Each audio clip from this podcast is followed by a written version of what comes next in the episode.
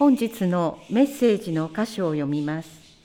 本日のメッセージの箇所は、ルカの福音書第1章5節から23節です。聖書は後ろの方、新約聖書の106ページになります。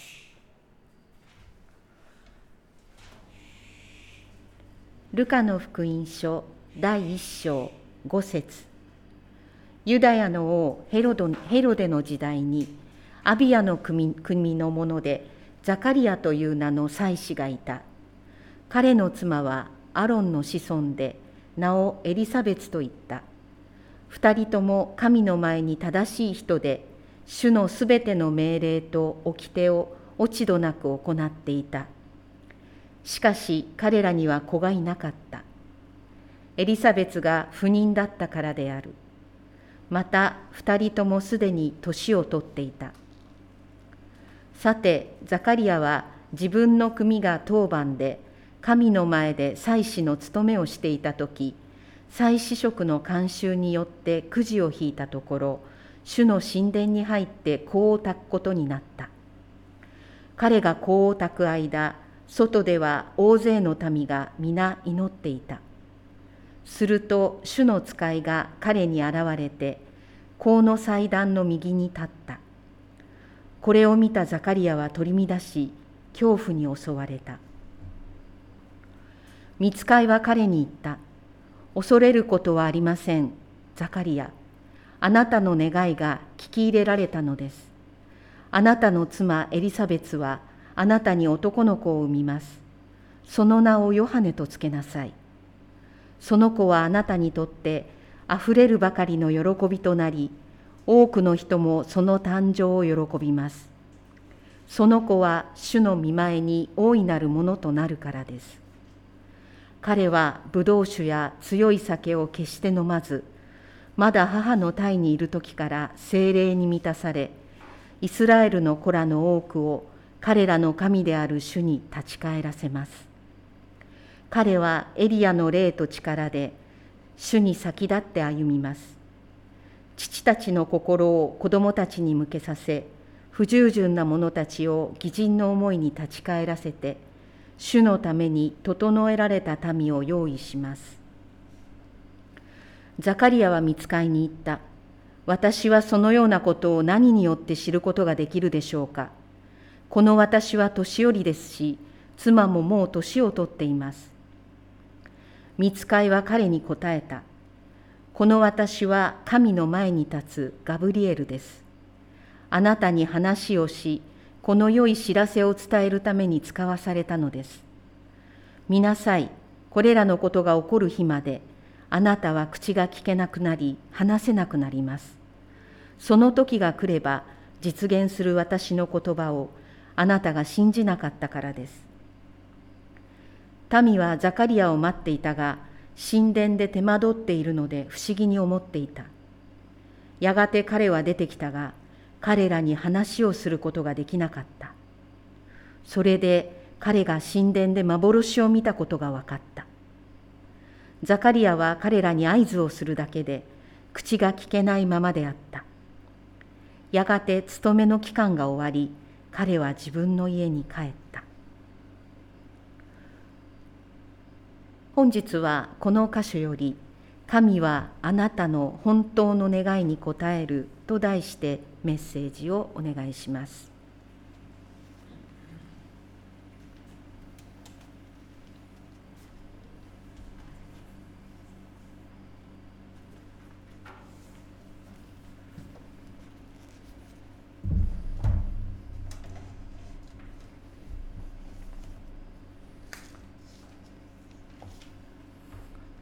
先週からルカの福音書を学び始めました。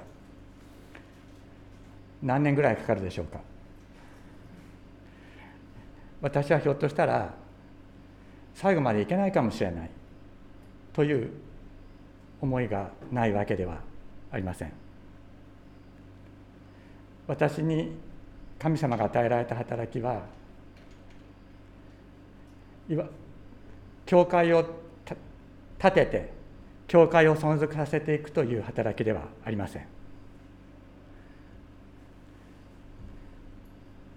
キリスト伝道者として神様が私に与えてくださっている働きはイエス・キリストが今も働いて生きて働いておられるということを証しする働きです。その働きがいつ終わりになるのか。それは私には分かりません。じゃあ今回はねルカの福音書をじゃあ例えば2年半とか3年で終わらせてじゃあその次はどこを読もうとかそういうような計画を立てることはできないのです。いつも私は今回特に、えー、夏ですねあの具合が悪くなってそして礼拝を2週間お休みいたしましたけれどもその時にもやはり必ずいつか神様がお前の働きはここで終わりであると言われる時が必ず来るということを自覚しましたししかしその時が来るまでは自分は本当に精一杯やっていこうと思いました。今回再び早稲田法支園ここで共に礼拝を捧げられるようになって毎回毎回その思いを新たにしながら進んでいきたい。そのように心から願っています。そして先ほども申したように主は働いてくださる。私がこの主の働きを邪魔するものでありませんように。ここに集ってくださるイエス・キリストの子供たち一人一人キリストの王子キリストの王女である尊いお一人お一人に本当に仕えていくことができるよそのような思いで再びここに立たせていただいていることを感謝しております。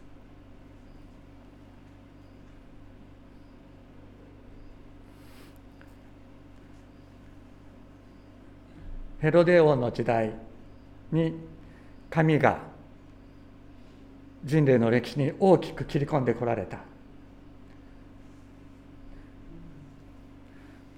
そのことの記録です。ヘロデ王朝というのは今から約2000年前2000数十年前ですねにイスラエルの地にあったユダ王国。でありますけれどもそのヘロデ大王と言われる人です。ヘロデ王朝はローマ帝国の傀儡王朝でありました。ヘロデ大王は、まあ、巨石建造物にの建築に非常にあの才能がある人でですね。そして外交手腕も非常に優れていたと言われる。それでローマ皇帝に取り入ってユダヤ王の称号を受けます。しかし彼はユダヤ人ではなくてイドマヤ人エドムですね。イドイドマヤ人といってユダヤ人ではなかったんです。で非常に猜疑心が強くて恐怖政治を行いました。で自分の権威を脅かすかもしれないと思ったら自分の子供も妻も母親さえ殺すような人がこれがヘロデ大王であったのです。当時のエルサレム神殿はこのヘロデ大王が建築いたしました。数十年かけて。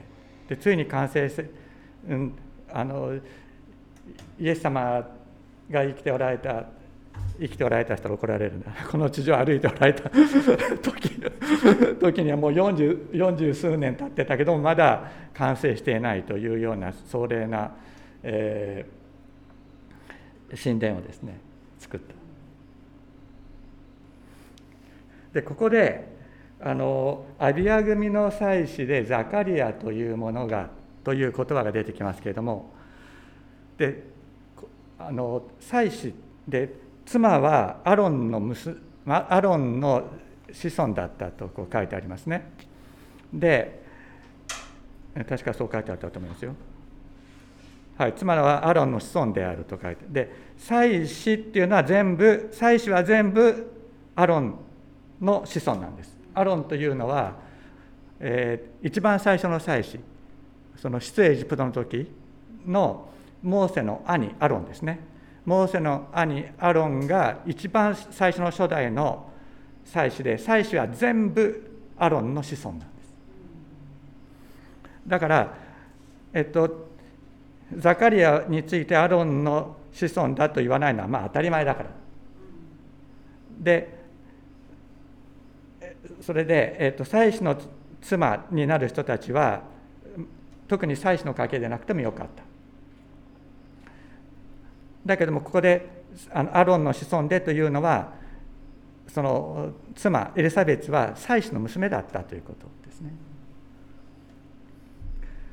で言うならばあの、まあ、もちろん、えー、祭司の中には祭司の娘と結婚する人が多かったようです。ですからある意味で正当的な非常にこう祭司の家としてはあの何て言うのかな正当的な家であったということが言えるでしょ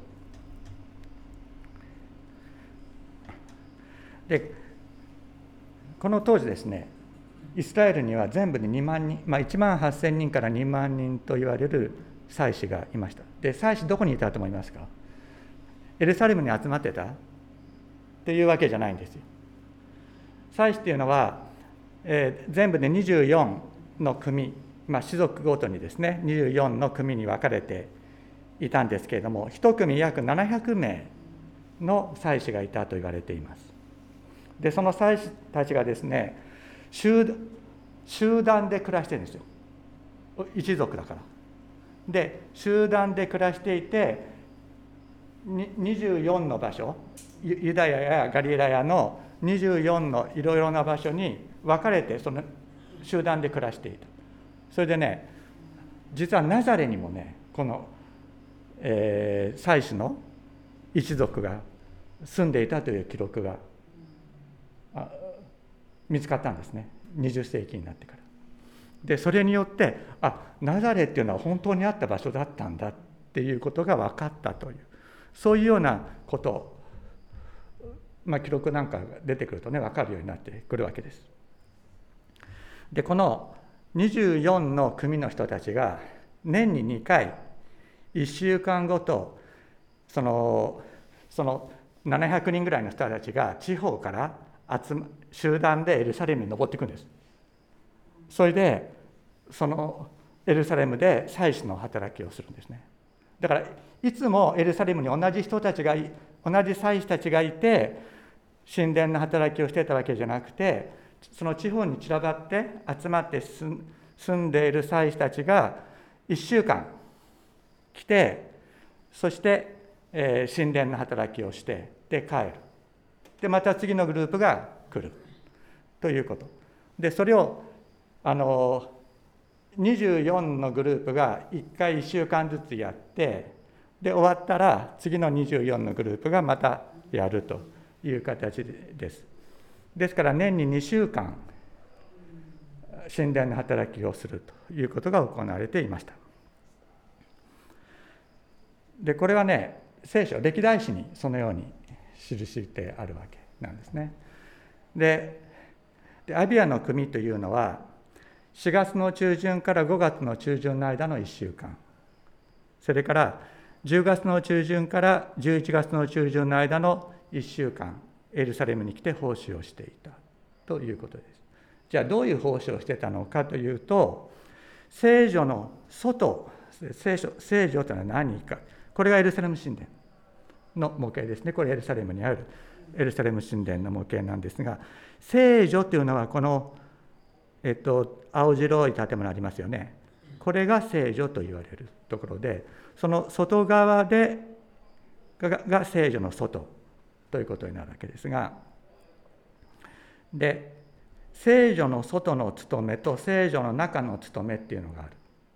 で聖女の外の務めっていうのは午前と午後子羊を反祭全焼の子羊としてこう捧げるわけですね。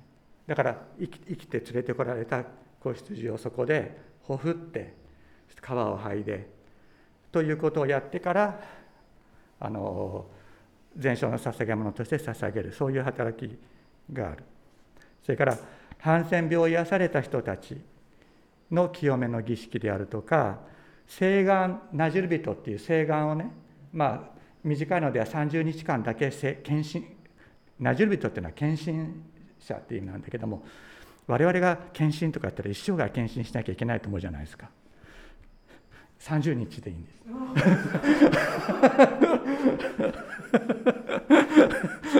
30日30日間献身してこの時は神様のために行きましょうっていうふうにすることがあった。キリスト教もそのぐらいもね楽にしてくれたらいいのにね。本当にそう思う。30日だったらちょっと頑張れる気しませんか？一生だとねちょっとハードル高すぎますよね。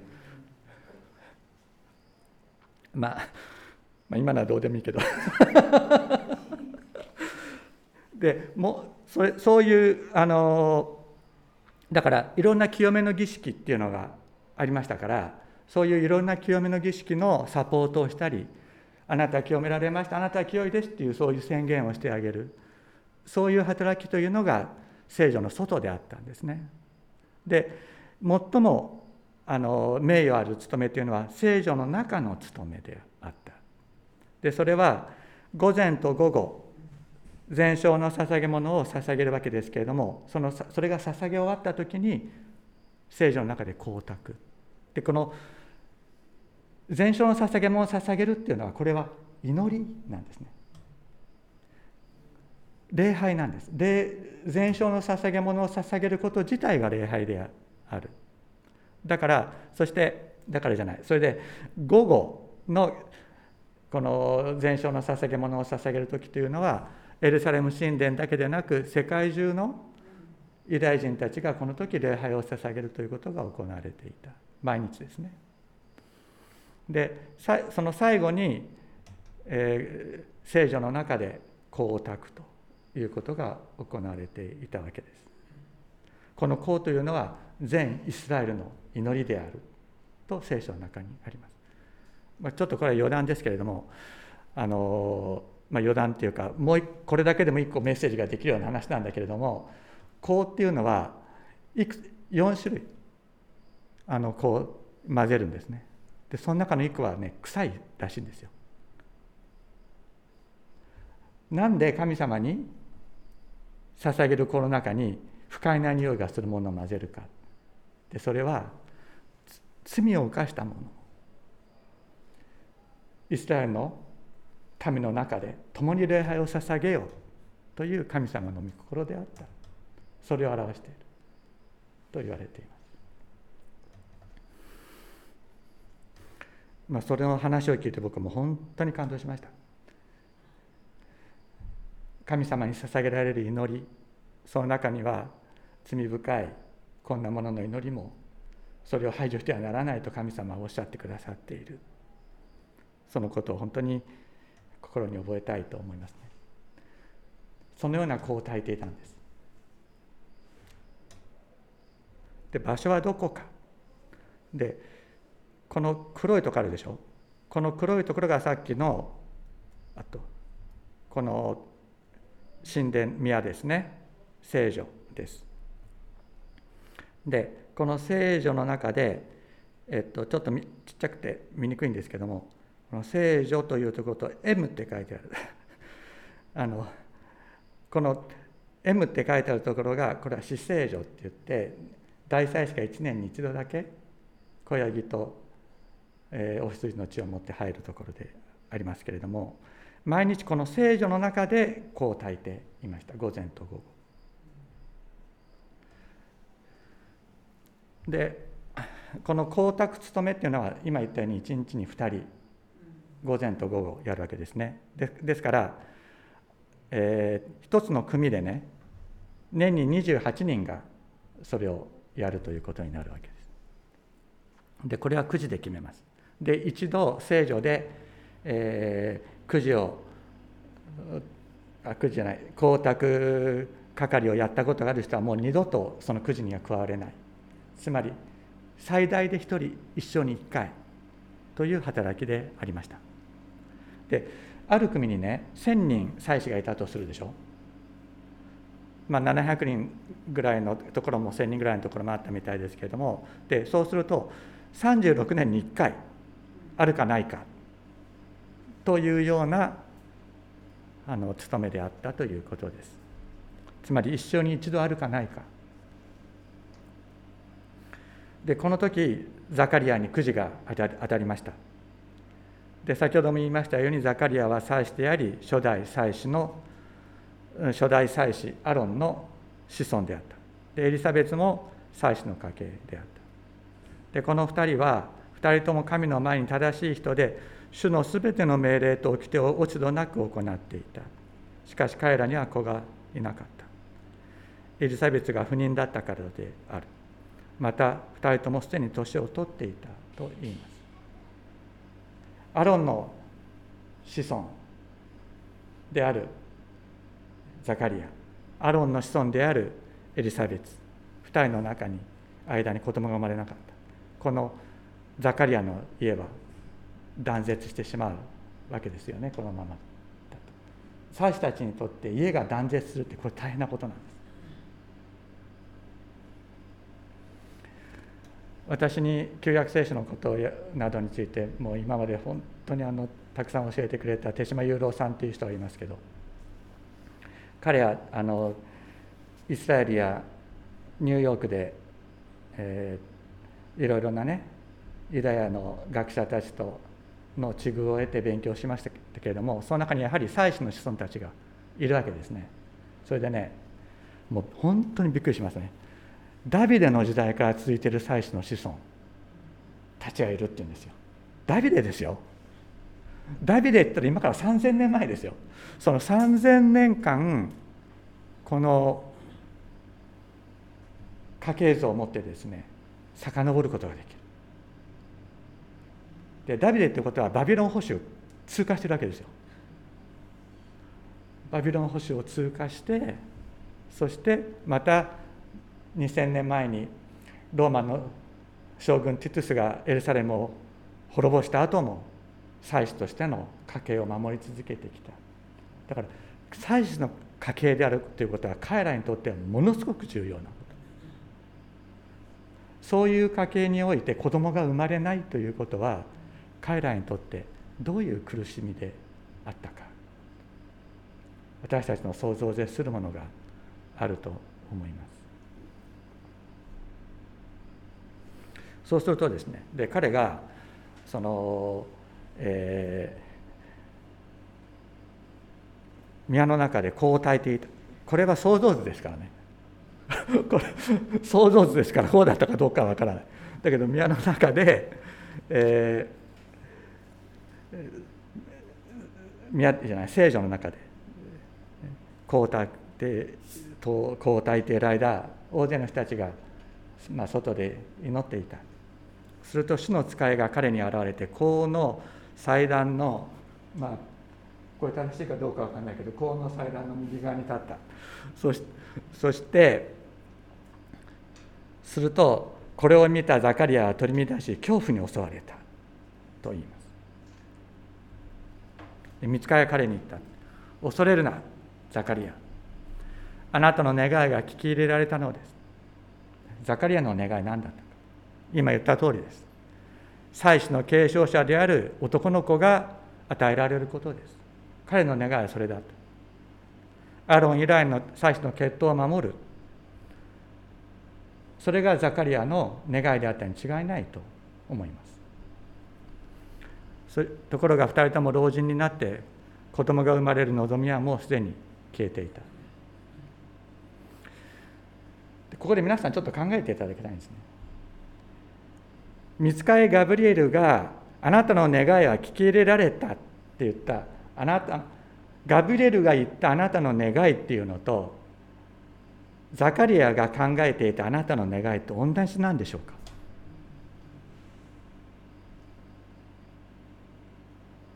どうだったんでしょうか？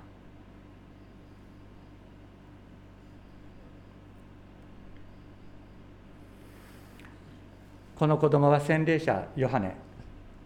育った後にですね洗礼者ヨハネとなって主イエスの到来イエスがイエス様がやってこられる前のですね道備えをする。悔い改めによる悔い改めっていう言葉はあまりよくない。神に立ち返る。神に立ち返ることによる罪の許しを説いたのが洗礼者ヨハネでありました。こういうふうに言われている。このその子は主の見舞いに大いなるものとなる。彼はブドウ酒や強い酒を決して飲まずまた母の胎にいる時から精霊に満たされイスラエルの子らを彼らの神である主に立ち返らせます。彼はエリアの霊と力で主に先立って歩みます。父たち父たちの心を子供たちに向けさせ不従順な者たちを義人の思いに立ち返らせて主のために整えられた民を用意する。これはマラキ書の旧約聖書の最後のマラキ書の最後の言葉です。このマラキ書の旧約聖書の最後の言葉をの成就として現れるのがあなたの子供だ。これこそ預言者エリアの再来であると。そういうものすごい予言を伝えられるんですね。さっきちょっと言いましたけどザカリアの願いは自分に子供が生まれてその子が祭司になることですよ。祭司の家系をつなげていくことがザカリアの願いであった。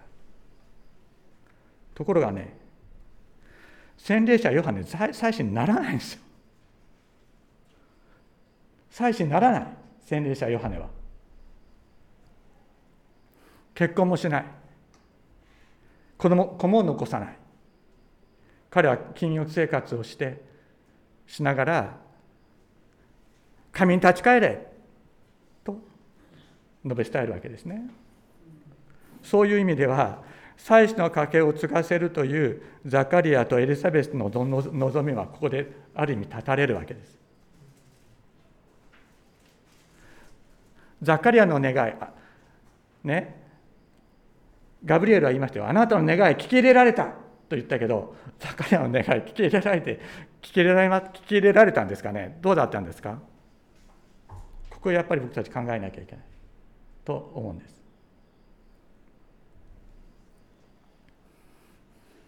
しかしザカリアの真の願いは何であったんでしょうか？当時悪魔に心を打ったローマ帝国が神の民イスラエルを支配している。神の民が悪魔の支配から解放されることそれを神の民の贖いと言いますけれども自分の子供がそのことのための道とないとして用いられる預言者エリアの働きを行うものとなる。そのことを彼は見つかりから告げられるのです。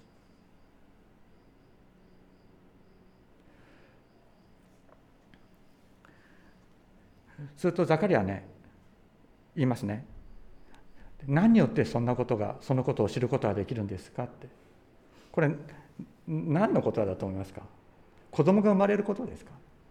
子供が生まれるかどうかっていうのは数ヶ月経てば分かるでしょ。う数ヶ月経てば分かりますよ。で私は何によってそれを知ることができるかって言ったら自分が知ることができないであろうことについて尋ねているわけですね。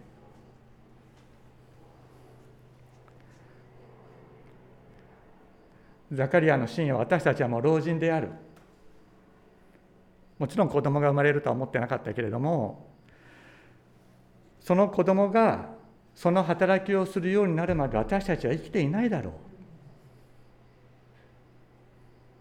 だからここで生まれてくる子供が本当に子供が生まれてくるのであればその子供がそのような預言者エリアの働きをするものとなるということを私はどうやって知ることができるんですか？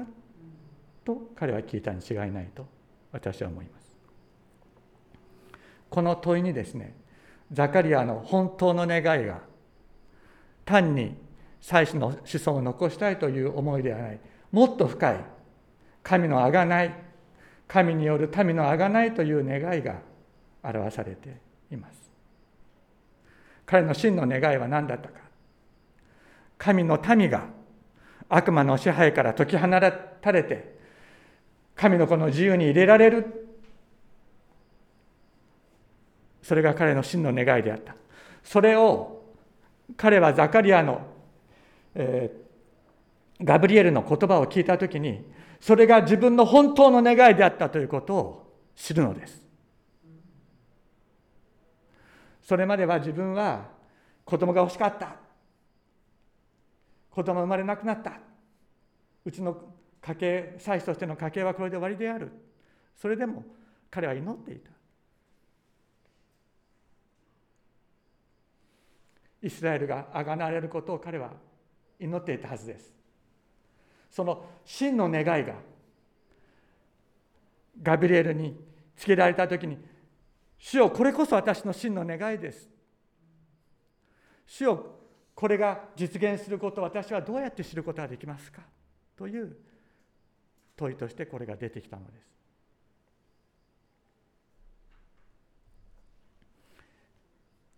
見つかりは彼に答えます。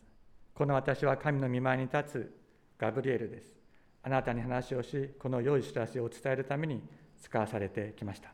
見よこれらのことが起こる日まであなたは口が聞けなくなる。話せ話せなくなる。その時が来れば実現する私の言葉をあなたが信じなかったからです。こういう話をね大学でするとね学生たちはほら神様罰与えた。すぐ言うんですよね。ほら神様の言うこと聞かなかったから罰が当たったとかってすぐ言う。違うって。罰じゃない。罰じゃない。誰の目にも明らかな約束の印が与えられたんです明らかな約束の印が与えられたんです。このことによってザカリアは自分がとエリザベスの間に奇跡的に子供が与えられそしてその子供がエリアの働きをするものとなるという確証を得たんですね。だから彼は自分の子供を妻子にするための教育しないんですよ。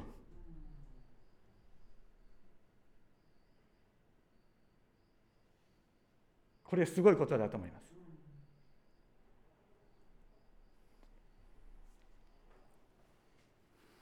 やがてザカリアとエリザベスは生まれてくる子ヨハネを祭司としてではなく主イエス・キリストの先駆け民の心を主に立ち返らせる働きをするものとして育てていくのです。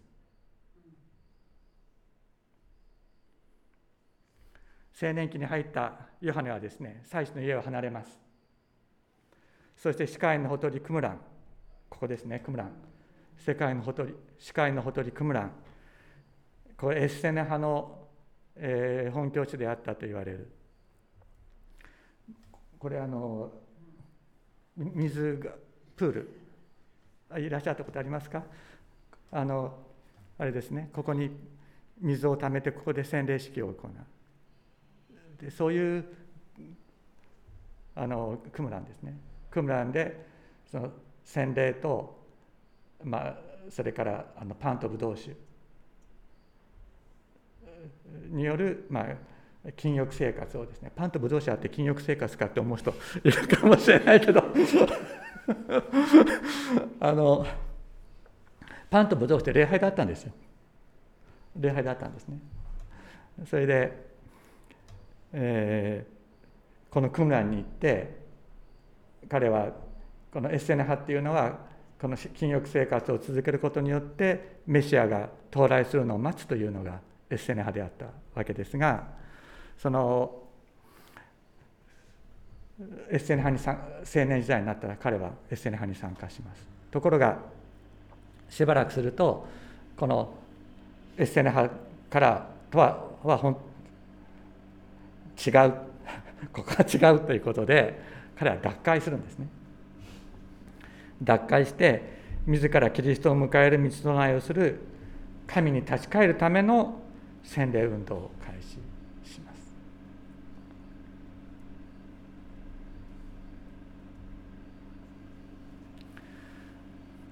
私たち自分が意識する願いというのと自分の中に隠れている真の願いっていうのは実は違うかもしれないということを頭の隅っこに置いといたらいいかもしれないと思います。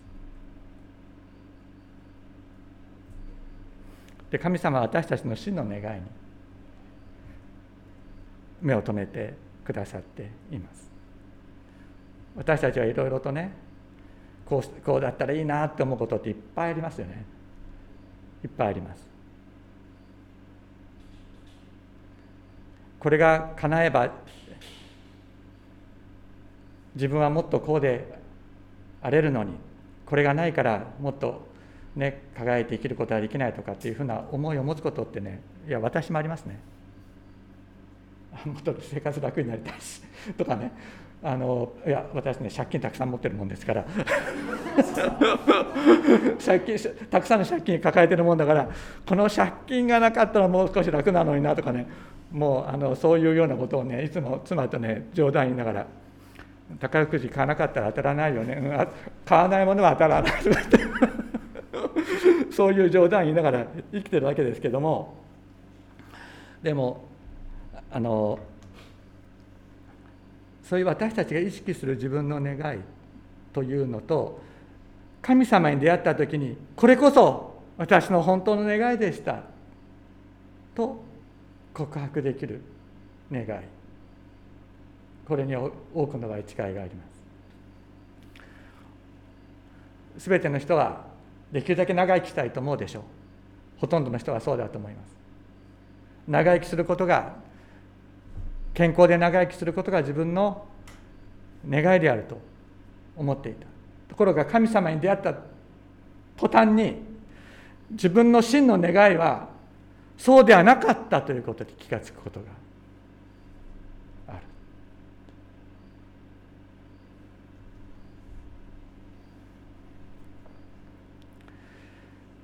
私たちは神様の臨在に触れられる時に自分の中に隠れている真の願い神の子としての願いを知るのです。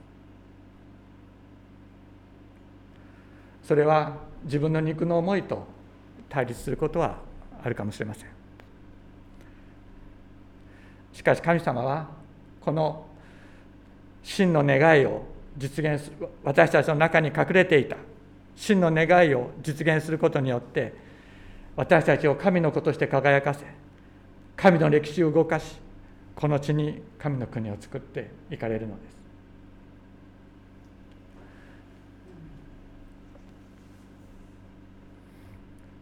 ですから私たちが本当に願いたいことは何か。主に触れられたいんです。イエス・キリストに触れられたいんです。この方に出会う時にこの時のこの方の御霊を注がれる時に自分の本当の願いが何であるのかということを知るのです。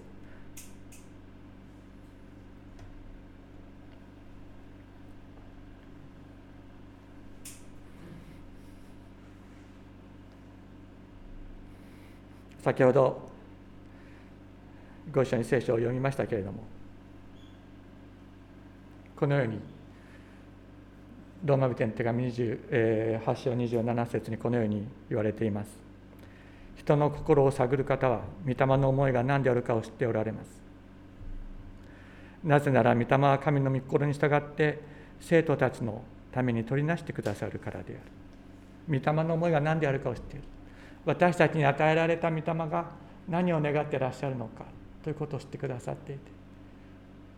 そして私たちの中にある真の願いを御霊によって完成してくださる。神を愛する人たちすなわち神のご計画に従って召された人たちのためには全てのことが共に働いて益となることを私たちは知っています。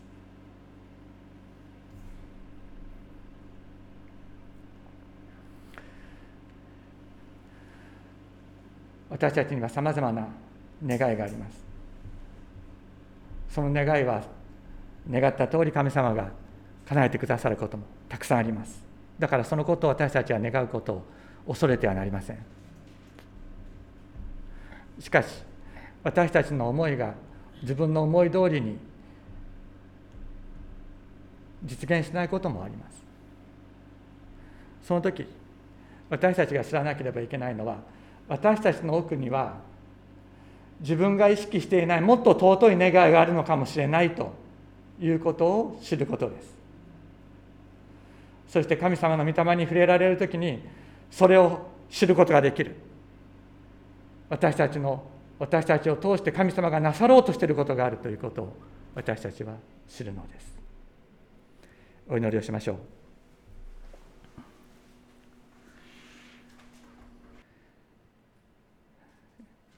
それぞれ今日の聖書の箇所を聖書の言葉に心を思い巡らせてしばらくそれぞれが静かに祈る時を持ちたいと思います。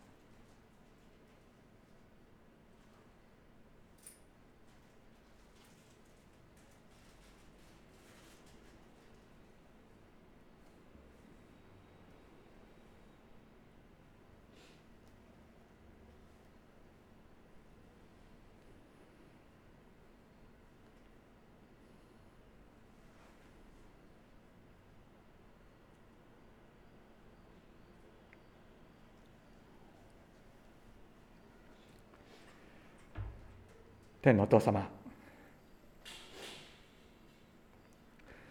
あなたは私たち一人一人に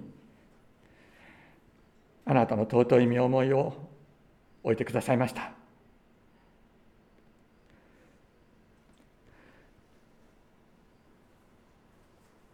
私たちは自分のことで精一杯でそれがどんなものであるのか知らずに生きてきましたけれども天のお父様あなたに出会った時に本当に神の子としての自分が願っていることは何であるのかということを知ることができるようになりました。天のお父様今も揺れ動く自分の願い思いに振り回されて自分自身が消耗してしまうようなそのような生活をしている私たち一人一人。天のお父様どうぞもう一度あなたの御霊によって私たちに触れてください。あなたの御霊に満たされるときに自分の本当の願いがあなたにある本当の願いが何であるかということを私たちは知ることができます。またその願いの実現のためにあなたがあふれるように御霊を注いでくださることを天皇お父様心から感謝いたします。主様一人一人に私たち一人一人に触れてください。御霊を注いでください。見ておいてください。導いてください。そして今のこの不安な揺れ動く心をあなたご自身が支え導いてくださいますようにお願いいたします。感謝して尊いイエス様の皆によってお祈りします。